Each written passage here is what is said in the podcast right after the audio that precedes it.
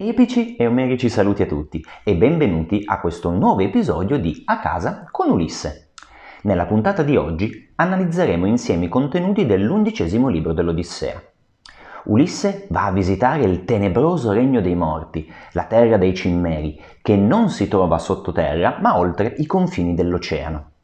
Ulisse, per conoscere il suo destino, dovrà ehm, compiere un rito e parlare con l'anima dell'indovino Tiresia, che gli rivelerà non soltanto come e quando potrà tornare a casa, ma soprattutto gli rivelerà come liberarsi dalla maledizione di Poseidone. Il mondo dei morti, lo vedremo, è un mondo particolare perché conserva le passioni dei viventi, conserva quindi il dolore di chi è morto anzitempo, conserva la struggente nostalgia di una madre, conserva il rancore per un nemico. Non indugiamo oltre, quindi partiamo. Sigla!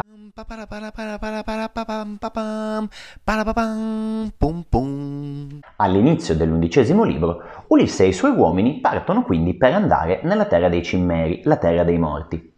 Dobbiamo però fare una distinzione fra i cimmeri come popolo storico e i cimmeri invece come popolo mitico. La storia ci racconta dei Cimmeri come popolo che nel I secolo a.C., provenendo da nord, devastò l'Anatolia e tutte le regioni vicine. Il mito invece ci racconta dei cimmeri come gli abitanti di questa terra tenebrosa dove non sorge mai il sole, di questa terra che si trova oltre le correnti dell'oceano, ai bordi occidentali del mondo, per l'appunto la terra della morte. Ed è proprio lì che Ulisse si sta dirigendo. Ulisse non è certo il primo eroe che visita l'oltretomba. Prima di lui c'erano già andati Orfeo per recuperare la moglie Euridice, Teseo e Pirito nella loro assurda impresa e Ercole durante una delle sue fatiche. Orfeo si era recato nell'Ade perché la sua giovane moglie Euridice era appena mancata. Eh, preso dal dolore della nostalgia e armato della sua cetra, si era incamminato verso l'oltretomba. Suonava Orfeo una musica così dolce che Cerbero si era ammansito ed era potuto arrivare tranquillamente davanti ad Ade e a Persefone. Anche a loro aveva suonato questa sua musica così dolce, così bella, così malinconica, eh, che alla fine Ade gli aveva concesso questa grazia di far tornare in vita Euridice, ma aveva posto una condizione. Orfeo sarebbe dovuto uscire dall'oltretomba senza mai voltarsi indietro, fidandosi della parola del dio. Orfeo si incammina verso l'uscita, ma proprio quando manca un passo solo per respirare di nuovo l'aria aperta, eh, si gira e vede il volto di Euridice. Euridice però a questo punto resta prigioniera dell'Ade e non può uscire perché Orfeo ha fallito la sua prova. La storia invece di Teseo e Pirito è, è diversa e per certi versi anche un po' assurda. Teseo e Pirito erano due eroi amici. Teseo è storicamente più legato eh, ad Atene, Pirito invece è legato eh, alla Tessaglia, Ebbene, Pirito a un certo punto si era messo in testa che lui avrebbe dovuto sposare niente proprio di meno che la stessa Persefone, che però era già la moglie di Ade. Teseo e Pirito si avventurano in questa assurda impresa di scendere nell'Ade e chiedere ad Ade di lasciare che Persefone lo abbandoni per stare con Pirito. Ade li accoglie con una falsa cortesia, ma poi li punisce per la loro arroganza li fa sedere su delle sedie che eh, all'apparenza sembrano normali, ma che in realtà sono delle sedie dell'oblio. Appena Teseo e Pirito, eh, per l'appunto, eh, si abbandonano sugli schienali, eh, la loro pelle comincia a fondersi con la struttura della sedia stessa e di fatto restano inglobati in queste sedie, in una sorta di supplizio infernale eterno. Quando poi Ercole scenderà anche lui nell'Ade per compiere una delle sue dodici fatiche, cioè quella di recuperare Cerbero, libererà Teseo, ma Pirito, che aveva avuto questa assurda idea di sposare Persefone, resterà prigioniero in eterno eh, nell'Ade. Ma torniamo a Ulisse, che si sta dirigendo nella terra dei Cimmeri. Nell'Odissea però la terra dei morti non si trova sottoterra, dove si sono diretti Orfeo, ehm, Teseo e Pirito ed Ercole, ma è localizzata in un posto differente. Nella geografia dell'Odissea, la terra dei cimmeri, la terra dei morti, si trova oltre i confini dell'oceano, che è il fiume che delimita il mondo conosciuto. Il viaggio di Ulisse è benedetto dal dio Borea che su richiesta di Circe soffia eh, sulle vele e quindi permette alla nave di Ulisse di giungere a destinazione. La terra dei cimmeri è un luogo buio, tenebroso, nebbioso, così i greci si immaginavano l'aldilà eh, in questa terra, le anime vivono in una sorta di catalessi. Per ridestarle dal loro stato di torpore è necessario un sacrificio, cosa che poi Ulisse farà. Nell'Odissea l'anima degli eroi è incentrata sul ricordo e sul rimpianto doloroso della vita che ha perso e possiede un'esistenza che potremmo definire quasi larvale, come se fosse un'ombra senza forze. Per riattivare parzialmente la sua energia vitale bisogna nutrirla del sangue di una vittima. Eh, si tratta di una visione cupa dell'aldilà, se pensate che eh, soprattutto nel, nell'Iliade eh, la morte veniva esaltata come mezzo per ottenere gloria e fame eterna. Questa concezione nell'Odissea invece è soltanto un pallido ricordo. Nella terra dei cimmeri Tutte le anime, comprese quelle dei re e quelle dei guerrieri, soffrono apertamente per il distacco da tutto ciò che era legato alla vita, quindi la luce, il calore, gli affetti. Addirittura Achille, il glorioso Achille, eh, colui che aveva scelto un'esistenza breve e la morte in battaglia per poter ottenere una gloria imperitura, proprio lui afferma che preferirebbe essere vivo come l'ultimo dei servi invece che trovarsi lì nel regno dei morti. Fa effetto sentire Achille dire una cosa del genere. Leggeremo poi insieme questi versi. Per evocare l'anima di Tiresia, Ulisse deve compiere un sacrificio di sangue offerto ai morti, che è tipico del culto eroico. Eh, la vittima, che doveva essere nera come la notte e nera come la morte, viene sgozzata e poi il sangue viene fatto colare in una fossa. La seconda offerta di Ulisse invece comprende vino, acqua e farina per nutrire l'anima della persona evocata. Le anime cominciano ad avvicinarsi e tra queste Ulisse scorge anche quella di Elpenore, che non può entrare nel regno dei morti perché è insepolto e quindi chiede a Ulisse di cremarlo una volta che tornerà da Circe. Ulisse promette eh, al compagno che, che lo farà. Si avvicina anche l'anima di sua madre, che con sofferenza Ulisse tiene lontana perché non è ancora arrivato il momento di parlarle. La prima anima con cui Ulisse deve parlare è quella di Tiresia. E proprio dall'indovino tebano Ulisse apprende il futuro che lo attende. Siamo ai versi 100 e seguenti dell'undicesimo libro. Tiresia parla così ad Ulisse e gli dice Cerchi il ritorno dolcezza di miele, splendido Odisseo, ma faticoso lo farà un nume, non credo che sfuggerai all'Enosigeo, tant'odio s'è messo nel cuore, irato perché il figlio suo li accecasti. Quindi sostanzialmente Tiresia dice a Ulisse qualcosa che già sa, e cioè che è perseguitato da Poseidone poiché ha osato accecare Polifemo.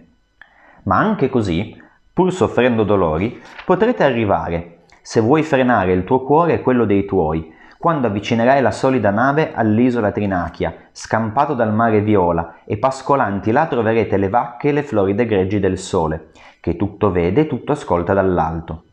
Se intatte le lascerai, se penserai al ritorno in Itaca pur soffrendo dolori, potrete arrivare. Ma se le rapisci, allora ti annuncio la fine per la nave e i compagni. Quanto a te, se ti salvi, Tardi e male tornerai, perduti tutti i compagni, su nave altrui, troverai pene in casa, uomini tracotanti, che le ricchezze ti mangiano, facendo la corte alla sposa divina e offrendo le donne di nozze. Ma la loro violenza punirai ritornato. Quindi sostanzialmente eh, gli predice che potrà, tornare, quindi c'è questa possibilità, a patto che quando si troverà sull'isola Trinachia riesca a trattenere se stesso e i suoi uomini a non toccare queste vacche sacre al dio Sole e allora potrà arrivare in patria. Ma arrivato lì vedrà che a casa sua si sono installati i pretendenti che insidiano sua moglie, ma riuscirà a mm, dire, superare anche questa difficoltà. Come farà però a liberarsi dalla maledizione di Poseidone? Ecco, viene spiegato nei versi successivi. E quando i pretendenti nel tuo palazzo avrai spento, o con l'inganno, apertamente col bronzo affilato, allora parti, prendendo il maneggevole remo, finché a genti tu arrivi che non conoscono il mare, non mangiano i cibi conditi con sale, non sanno le navi dalle guanci di migno, né i maneggevoli remi che sono le ali delle navi e il segno ti dirò, chiarissimo, non può sfuggirti. Quando incontrandoti un altro viatore ti dica che il ventilabro tu reggi sulla nobile spalla, allora, in terra piantato al maneggevole remo, offerti bei sacrifici a Poseidone sovrano, torna a casa e celebra sacre catombi ai numi immortali che il cielo vasto possiedono, a tutti per ordine. Quindi sostanzialmente una volta che Ulisse sarà tornato a casa e una volta che avrà sistemato la situazione con i pretendenti, dovrà partire nuovamente, dovrà viaggiare fino ad arrivare in una terra da un popolo che non sa che cos'è il mare, che quindi non sa che cos'è il sale, e eh, dovrà incontrare delle persone che non riconoscono il remo che Ulisse ha sulle spalle. Quando succederà questo avvenimento, Ulisse dovrà offrire tanti sacrifici a Poseidone e poi finalmente potrà tornare a casa. Dopo aver parlato con Tiresia, Ulisse ha un toccante incontro con sua madre Anticlea, a cui chiede subito come stanno Penelope e Telemaco. Sua mamma lo rassicura, Penelope gli è fedele, Telemaco si gode le tenute reali e eh, suo papà Laerte si è ritirato però in campagna depresso per la mancanza di Ulisse. Eh, in realtà Anticlea sta dipingendo un quadro che stona un po' con quello che conosciamo noi. Eh, lo fa perché Anticlea è morta prima che la situazione degenerasse e quindi lei non sa dell'arrivo dei pretendenti, delle difficoltà di Penelope, delle difficoltà di Telemaco. Com'è che è morta Anticlea? Eh, è morta a causa della nostalgia di suo figlio. Vi leggo dei versi struggenti dell'Odissea che sono sempre capaci di commuovermi, i versi 200 e seguenti. Dice Anticlea e sta parlando a Ulisse. Non il male mi colse, che terribilmente con noioso languore il corpo distrugge la vita, ma il rimpianto di te, il tormento per te, splendido Odisseo, l'amore per te mi ha strappato la vita dolcezza di miele.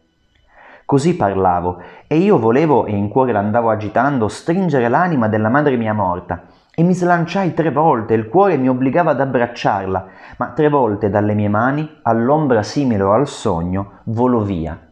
L'anima ha una consistenza impalpabile. Ulisse per tre volte cerca di abbracciare sua madre, ma non ci riesce. A questo punto, forse anche per la commozione, Ulisse interrompe il suo racconto. Non dimentichiamoci che tutte le vicende di cui abbiamo parlato negli ultimi episodi, i ciconi, i lotofagi, Polifemo, Eolo, i lestrigoni, Circe, la terra dei cimmeri, sono tutti episodi che Ulisse sta raccontando in prima persona ai Feaci.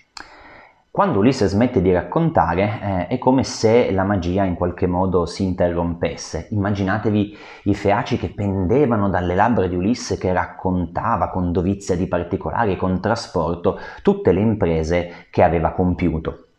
La regina Reta a questo punto propone di eh, dare dei ricchi doni a Ulisse eh, affinché rimanga altri giorni e possa continuare i suoi racconti. Alcino addirittura dice che sarebbe disposto ad ascoltare Ulisse fino all'alba per fargli finire il suo racconto.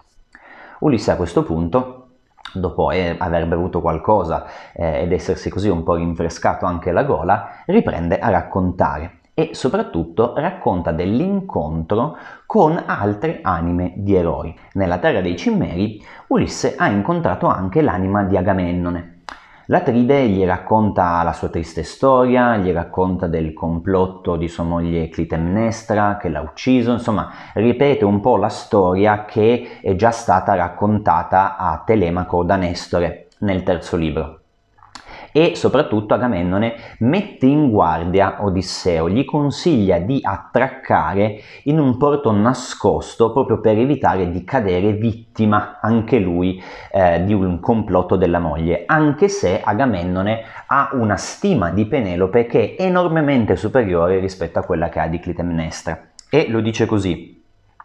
Pure, Odisseo, morte a te non verrà dalla tua sposa, Troppo è saggia e fidi pensieri sa in cuore la figlia di Cario, la prudente Penelope. Giovane sposa allora noi la lasciammo partendo in guerra e al petto aveva un bambino balbettante che adesso siede certo fra gli uomini. Fortunato, perché il padre caro lo vedrà ritornando e lui abbraccerà il padre. Questa è giustizia.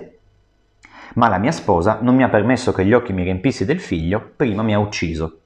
Allora ti voglio dire, tu mettilo in cuore, nascosta non palese alla terra dei padri, fa approdare la nave. È un essere infido la donna. Agamennone è rimasto scottato dall'esperienza che ha avuto con Clitennestra e cerca di avvisare Ulisse di non cadere vittima, per l'appunto anche lui dello stesso tranello.